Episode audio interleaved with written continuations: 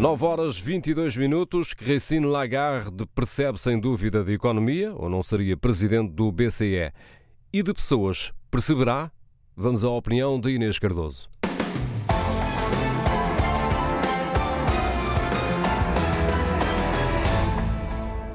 O perfil das pessoas que se viram enfiadas na pele de sem-abrigo está a mudar.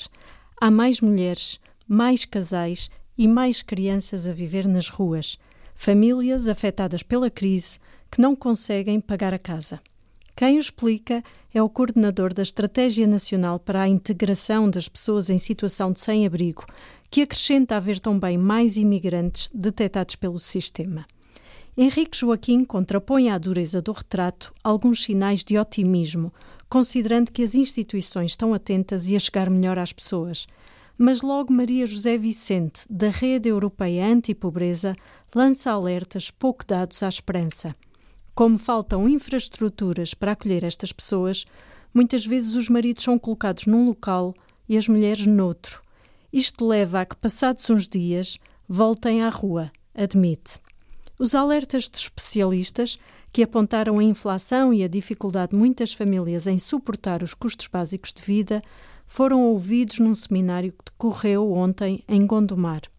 Pela mesma altura, mas em Sintra, ouviam-se outros avisos pela boca de Christine Lagarde.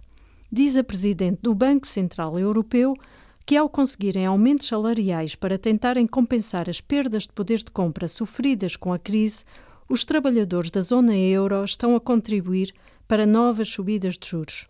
Dito de outra forma, o crescimento dos salários provoca uma nova fonte de inflação persistente que tem de ser combatida até porque, completa Lagarde, o crescimento da produtividade segue abaixo do projetado.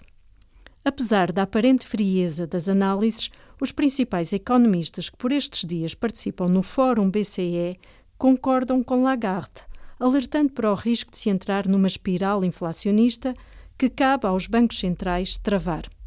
Traduzindo por miúdos, não apenas vem aí nova subida das taxas de juro em julho, como a política irá manter-se se persistirem progressões salariais consideradas exageradas.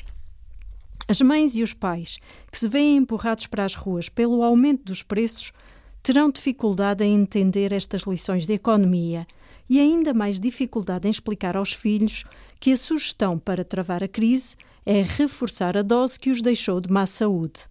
Quanto à presidente do BCE, ninguém duvidará da profundidade do conhecimento que detém da economia, mas é legítimo questionar que modelo de desenvolvimento é este em que os grandes números estão tantas vezes em total rota de colisão com as necessidades das pessoas.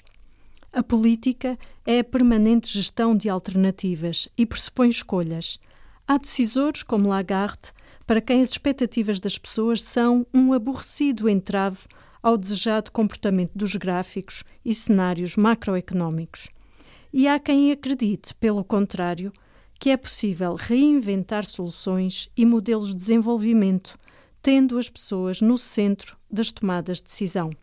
A política deveria ser isso, a vida ao comando da governação, mesmo que tenha de reescrever-se a cartilha.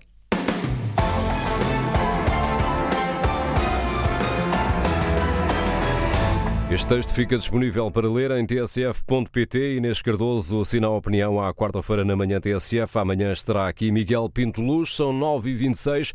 Passamos os olhos agora pela